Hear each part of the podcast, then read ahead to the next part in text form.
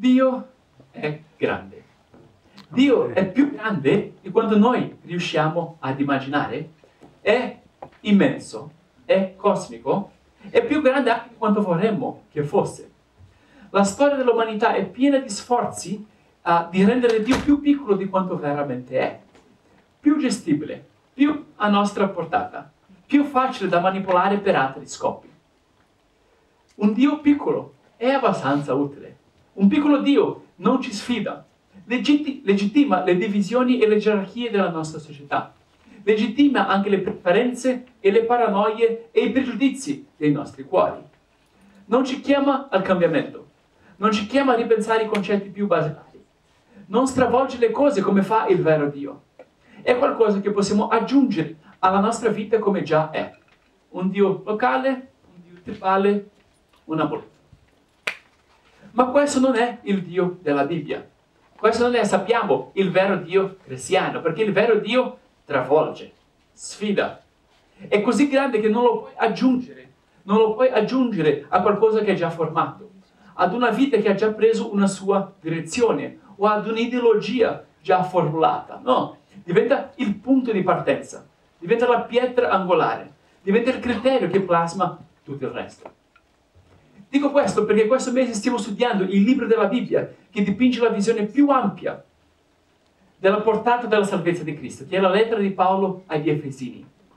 Altre lettere di Paolo rispondono a situazioni concrete. Per esempio, la Chiesa a Corinto sta affrontando dei problemi, quindi Paolo li scrive per affrontare quei problemi. O i Galati o i Tessalonicesi hanno confuso le cose, quindi Paolo li scrive per chiarire quei punti. La lettera agli Efesini è diversa. Non nasce da una questione locale, ma dallo sforzo di Paolo di trasmettere la grandezza dell'amore di Dio. Lui prega che loro siano capaci di abbracciare quale sia la larghezza, anche la lunghezza, l'altezza e la profondità dell'amore di Cristo. La lettera di Paolo ai Romani è anche più dettagliata, più teologica, ma è in Efesini che lui apposta la visione di insieme in modo ancora più ampio. Abbiamo visto domenica scorsa l'ampiezza della salvezza di Cristo. Dio ci ha eletti dalla fondazione del mondo. Ci ha reso erede della ricchezza della sua grazia. Il suo disegno è scritto Paolo nel capitolo 1, nel raccogliere sotto un solo capo, cioè Cristo, tutte le cose, tante quelle che sono nel cielo come quelle che sono sulla terra. Ora, dopo aver focalizzato il nostro rapporto con Dio, nei capitoli che vedremo oggi, 2 e 3, Paolo esamina le conseguenze di questa salvezza per i nostri rapporti umani. E anche qui è più di quanto ci saremmo aspettati. Perché non è una salvezza individuale. Non è una salvezza soltanto per la nostra famiglia. È per l'intera umanità. È una salvezza per l'intera umanità. E questo mette in discussione le nostre relazioni. Quindi oggi vedremo tre punti che troviamo in questi capitoli di Efesini. L'ideale di Dio per una nuova umanità, che viene espresso in comunità multiculturali che annunciano pace e riconciliazione a tutti. Ok? La nuova umanità inaugurata da Cristo che viene espressa in comunità multiculturali che annunciano pace e riconciliazione a tutti. Quindi vediamo prima la nuova umanità inaugurata da Cristo. Ora, nell'antichità la religione era profondamente collegata alla razza e spesso alla nazione. Popoli diversi avevano divinità diverse. Le città avevano templi per ospitare gli dei protettori di quella città. Esistono tutt'oggi, sappiamo, paesi che hanno il santo patrono, la processione per il santo, eccetera, no? Conosciamo. Una fede vincolata spesso alla geografia, a volte alla nazione e alla razza. Era un rischio anche per Israele di dimenticare la chiamata di Abramo, di benedire tutte le famiglie della terra e vedere Dio come un Dio meramente nazionale, come il Dio soltanto di Israele. Cristo venne a fare qualcosa di diverso, ad aprire le finestre, ad inaugurare una nuova umanità, in cui non c'è più giudeo o greco, schiavo o libero, maschio o femmina, ma in cui siamo tutti uno in Cristo Gesù. Tutti uno. Per noi adesso che ormai abbiamo questo da molto tempo è difficile apprezzare la ricchezza e l'innovazione di questo. La gioia dei popoli considerati tra virgolette stranieri, di sentire che erano inclusi nel patto fatto da Dio con Israele. Aspetta, non siamo più stranieri. No, in Cristo siamo un solo popolo. Quindi leggiamo cosa scrive Paolo. Guarda che commovente. Perciò ricordatevi che un tempo voi, stranieri di nascita, chiamate incirconcisi da quelli che si dicono circoncisi, perché tali sono nella carne per mano d'uomo. Voi dico, ricordatevi che in quel tempo eravate senza Cristo, esclusi dalla cittadinanza di Israele ed estranei ai patti della promessa, senza speranza e senza Dio nel mondo. Ma ora, in Cristo Gesù, voi che eravate lontani siete stati avvicinati mediante il sangue di Cristo. Lui infatti è la nostra pace. Lui che dei due popoli ne ha fatto uno solo e ha battuto il muro di separazione, abolendo nel suo corpo terreno la causa dell'inimicizia, la legge fatta di comandamenti in forma di precetti, per creare in se stesso dei due un solo uomo nuovo, facendo la pace. E per riconciliarli tutti e due con Dio in un unico corpo, mediante la sua croce sulla quale fece morire la loro inimicizia. Con la sua venuta ha annunciato la pace a voi che eravate lontani e la pace a quelli che erano vicini, perché per mezzo di lui gli uni e gli altri abbiamo accesso al Padre in un medesimo spirito. Non è commovente? In Gesù abbiamo pace. Infatti la parola pace è apparsa qui 4 volte. Cristo ha battuto il muro di separazione che c'era prima per creare dei giudei e non giudei un solo popolo, per creare in se stesso dei due un solo uomo nuovo, facendo la pace. Non è qualcosa di insignificante, è enorme, è una nuova umanità, un'umanità organizzata non secondo razze o nazioni, che cominciano a sentire superiori ad altri, a disprezzare, a fare guerra, a voler conquistare, ma un'unica umanità che a causa di Cristo ha pace, ha unione, è riconciliata a Dio e a sé. È un principio di solidarietà non economico, non politico, neanche culturale, perché nasce da Cristo, dalla sua opera sulla croce che ci riconcilia al Padre e ci riconcilia tra di noi. Vi faccio un esempio. Ho avuto un assaggio di questo domenica scorsa, quando ho visitato una chiesa in Corea, una chiesa molto grande del centro di Seul. Hanno il Guinness dei primati per aver costruito il più grande tempio sottoterra nel mondo. Era molto grande. Essere lì circondato da migliaia di coreani che cantavano, che pregavano Cristo ardentemente, che avevano le mani in alto così, mi ha commosso. Ho girato anche un piccolo video per farvi vedere qui quel momento. In questo momento qua stanno cantando un canto che dice Alleluia all'agnello. Ogni lingua, ogni tribù, ogni popolo, ogni terra danno gloria, danno onore, danno lode all'agnello di Dio. Stanno cantando questo. Io stavo tra non coreani, vedete altri non coreani come me, però tutto il resto erano coreani intorno a noi. Quindi ecco un assaggino.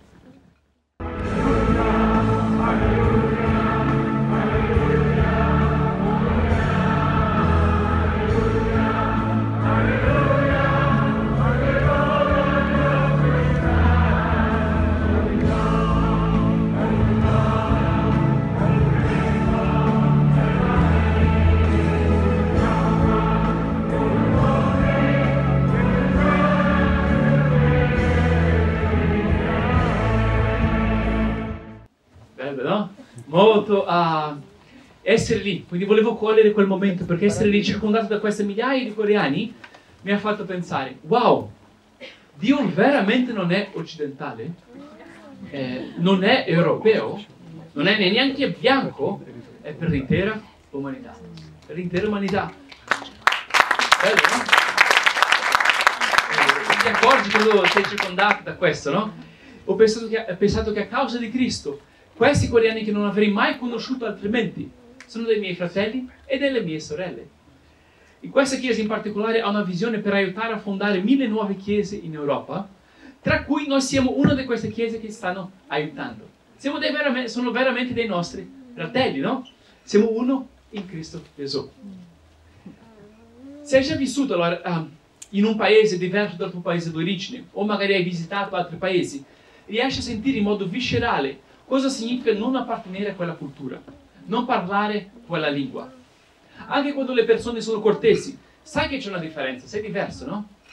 Ma Paolo sta dicendo qui, la grazia di Cristo è come passare da stranieri a concittadini. È ricevere una carta di identità, un titolo elettorale, un green card. Passare e poter dire, ora appartengo. E lui scrive anche di più, la grazia di Cristo è come passare da ospiti a famiglia. È bellissimo essere ospiti a casa di qualcuno. Sedersi a tavola, partecipare alla conversazione, è bello, ma è completamente diverso diventare famiglia. Ed è questo che Cristo fa. Leggiamo questo brano qui. Paolo scrive, così dunque non siete più né stranieri né ospiti, ma siete concittadini dei santi e membri della famiglia di Dio. Siete stati edificati sul fondamento degli apostoli e dei profeti, essendo Cristo Gesù stesso la pietra angolare, sulla quale l'edificio intero, ben collegato insieme, si va innalzando per essere un unico tempio, santo nel Signore. In Lui voi pure entrate a far parte dell'edificio che ha da servire come dimora a Dio per mezzo dello Spirito. Cioè, in Cristo non sei uno straniero, sei un concittadino. Non sei un ospite, sei membro della famiglia. Eri straniero, ma in Cristo ricevi la cittadinanza del cielo. Eri un ospite, ma in Cristo vieni adottato nella famiglia di Dio. Non è bello? È molto speciale, non importa in quale paese sei cresciuto, in quale quartiere sei cresciuto, in quale famiglia sei cresciuto. Se Cristo è il tuo Salvatore, la prima cosa nella tua vita, tu appartieni. Sei un concittadino, sei membro della famiglia. E la nuova umanità inaugurata da Cristo produce riconciliazione, unione, amore. Se rendiamo qualcos'altro la nostra priorità, per esempio la razza, il denaro, il potere, il sapere, nascono divisioni, disuguaglianza e oppressione, l'umanità che noi conosciamo, no? Ma se rende Cristo la priorità, invece di divisioni ci sarà unione, invece di disuguaglianza ci sarà condivisione, invece di oppressione ci saranno servizio e grazia e guarigione. Ecco un'altra conseguenza di questo principio. Questo vuol dire che credere è appartenere. Credere significa appartenere. Noi, soprattutto noi occidentali, abbiamo ridotto il credere alla sua dimensione puramente cognitiva, cioè intellettuale. Credere in un insieme di dottrine. Sono d'accordo, ok? Solo questo. Ma credere è molto più grande. È anche appartenere, è relazionarsi. Non esiste un cristiano individualista, un cristiano che dice sto da solo, non vado in chiesa, sono io, sto io e Dio. È impossibile perché credere è appartenere. Avere un padre significa che abbiamo anche sorelle e fratelli. Quindi passiamo al secondo punto, perché questa nuova umanità la viviamo e la esprimiamo a livello comunitario, nella nostra comunità, la chiesa locale. Non bisogna andare in altri paesi, in Corea o in America, qualche altro paese per vedere l'universalità della grazia di Cristo. La dimostriamo qui, nel nostro piccolo. La Chiesa è un microcosmo di ciò che Dio fa in larga scala. L'unione, la condivisione, l'appartenenza. È una delle cose che le persone notano quando arrivano qui a Opera. Mi vengono in mente in particolare due persone che hanno partecipato al nostro ultimo gruppo Scoprire. Uno di loro ha detto, una delle varie cose che mi ha colpito in Opera è la multiculturalità. E subito un altro ha aggiunto, è vero, anche bene, ho notato questo. Forse noi che la viviamo, la diamo per scontata, ma non è per niente scontata. Il nostro mondo oggi brama a intravedere barlumi dell'umanità redenta. Sono stanchi di divisioni. Si domandano, è possibile vivere in pace? Sarebbe troppo chiedere che tutte le persone vengano rispettate. E è un colpo d'occhio incontrare una comunità che vive in questo modo.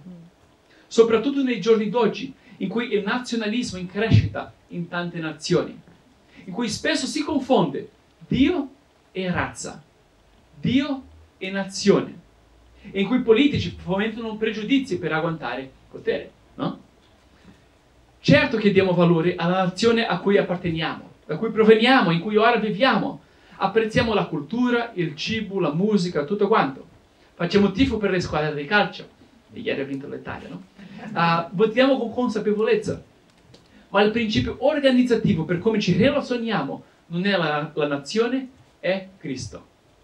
Cristo non annulla le culture, ma le redime. Ci fa vivere in pace. Parlando di questo tema, voglio anche aprire una parentesi per un attimo, perché voglio essere molto pratico, una parentesi nostra, della nostra comunità di opera. Perché questa visione di una nuova umanità redenta in Cristo conforma come ci organizziamo a livello pratico. Da una parte, accogliamo gente di ogni nazione. Siamo ricchi di culture e nazionalità. Arriva una persona cinese, fantastico. Arriva un iraniano, bello, diventiamo più ricchi. Dall'altra parte, parliamo l'italiano. Siamo radicati nella cultura in cui Dio ci ha collocati. Invitiamo ogni persona che proviene da altre parti a padroneggiare la lingua, radicarsi e amare e servire questa città. Non vogliamo cadere né in un estremo né nell'altro di una chiesa magari puramente omogenea, di un'unica cultura, in questo caso italiana, né nell'estremo di una chiesa puramente internazionale, che non raggiunge gente del posto, che suona straniera alle persone del posto. Dobbiamo comunicare la variegata salvezza di Cristo in modo intelligibile alla cultura in cui ci troviamo. Potevamo, per esempio, fare culti in più lingue, culti bilingue, magari inglese e italiano, ma ci teniamo a farli in questa lingua qua, in italiano, per non dare a intendere che bisogna imparare l'inglese per ascoltare il Vangelo, o che il Vangelo sia anglofono, o che debba diventare cool, o che chi parla un'altra lingua sia scusato del dover imparare questa lingua qua e amare questo posto. Oppure potevamo fare gruppi, potevamo, uno che parla lo spagnolo, il portoghese, il romeno, l'albanese, ha tante lingue, ma ci teniamo a farle in italiano e mischiarci. Questo ci arricchisce, no? Essere tutti insieme. O potevamo praticare il dono spirituale delle lingue a livello pubblico, si poteva fare, ma preferiamo farlo in contesti intimi, perché vogliamo che chi arrivi, soprattutto chi non crede ancora, capisca tutto ciò che viene detto, no? Certo che riconosciamo che all'interno del grande piano di Dio, chiese diverse, comunità locali hanno ruoli diversi, danno contributi diversi, che è ottimo, è bellissimo. Per esempio, alcuni sono chiamati a raggiungere un'etnia specifica. Per esempio la comunità cinese a Roma, i brasiliani che si trovano a Roma, i latini, internazionali che rimarranno qui per poco tempo e preferiscono parlare l'inglese. Ci sta, è validissimo. Sono comunità che danno un contributo di raggiungere gruppi specifici. Mentre altre chiese che magari si trovano in piccole città saranno fatte soltanto di italiani, no? Perché lì vivono soltanto italiani, certo, ci sta. Ma noi abbiamo una grande opportunità e ringraziamo Dio per questa opportunità di essere radicati nella cultura in cui ci troviamo e di mostrare l'ampiezza della salvezza di Cristo alle persone che vivono qui. Di allo stesso tempo raggiungere persone di questa cultura e di accogliere persone di tante nazionalità. Di dimostrare nel nostro piccolo l'universalità della Chiesa che si incarna esterno alla città in cui si trova. È un privilegio. Funzioniamo così perché la nostra motivazione principale è la missione. È comunicare l'amore di Dio al contesto in cui viviamo. È dimostrare nel modo in cui viviamo l'ampiezza della salvezza di Cristo.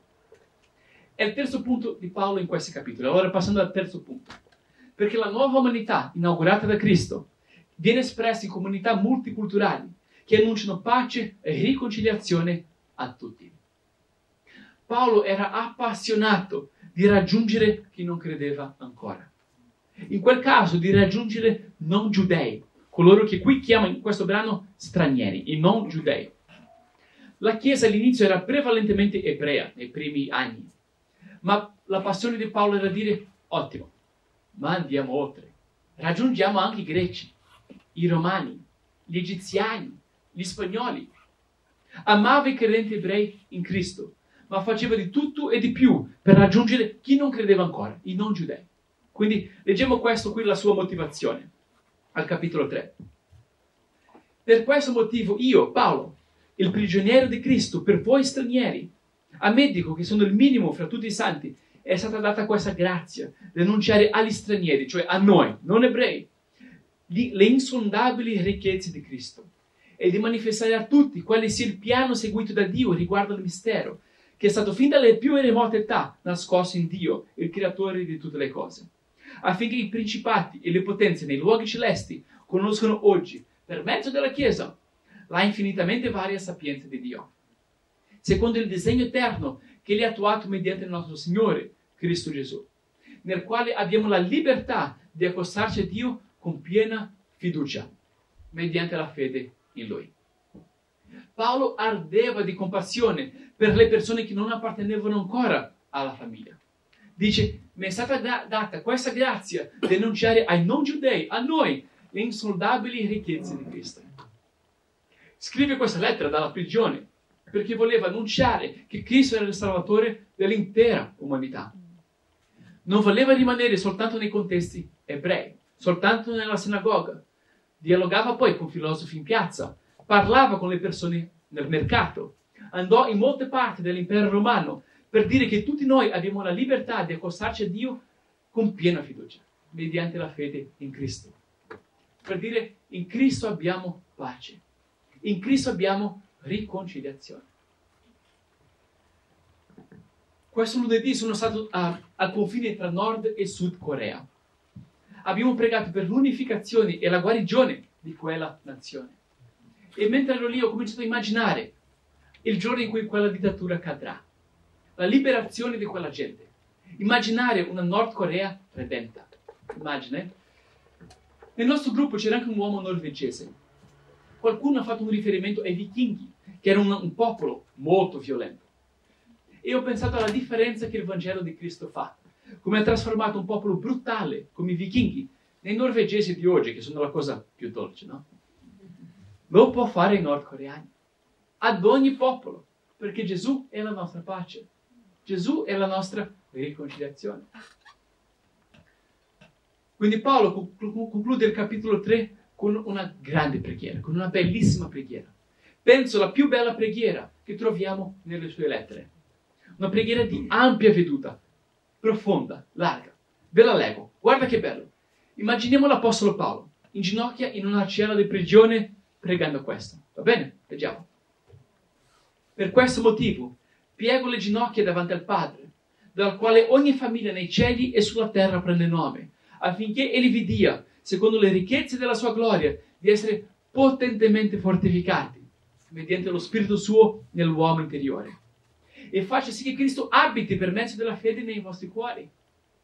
Perché, radicati e fondati nell'amore, siete resi capaci di abbracciare con tutti i santi quale sia la larghezza, e la lunghezza, e l'altezza, e la profondità dell'amore di Cristo, e di conoscere questo amore che sorpassa ogni conoscenza, affinché siate ricolmi di tutta la pienezza di Dio. Paolo prega perché siamo capaci di abbracciare la grandezza di questo amore, affinché lo Spirito fortifichi il nostro animo, che Cristo sia formato nei nostri cuori. Non è una piccola preghiera, eh? Non è soltanto, Signore, aiutami con questa mia sfida soltanto. Va bene pregare per le nostre sfide, ma dobbiamo anche pregare che Dio ci aiuti ad aggrappare la grandezza della sua visione per questo mondo.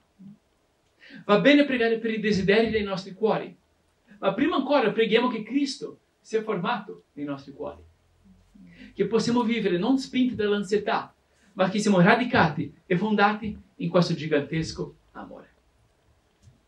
Quindi oggi voglio concludere in modo un po' diverso. Non voglio invitarti a pregare per qualcosa, ma a ricevere questa preghiera. Va bene? Voglio io pregare per voi. In verità, vorrei fare nostra questa preghiera di Paolo. Quindi ti invito a fare questo ora, magari a chiudere gli occhi se vuoi, anche aprire le palme delle mani se vuoi per ricevere questa preghiera su di te.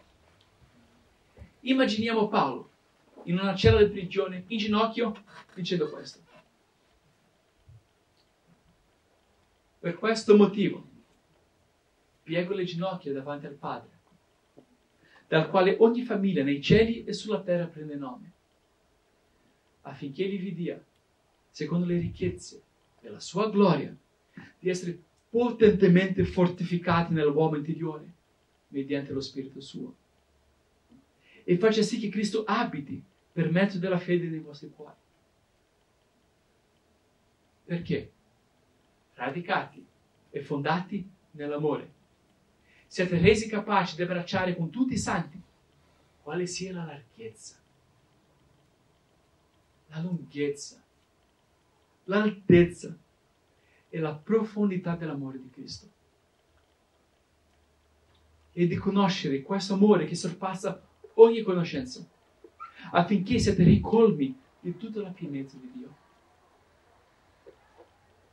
Ora colui che può, mediante la potenza che opera in noi, di fare infinitamente di più di quel che domandiamo o pensiamo. A Lui sia la gloria nella Chiesa e in Cristo Gesù, per tutte le età, nei secoli dei secoli. Amen.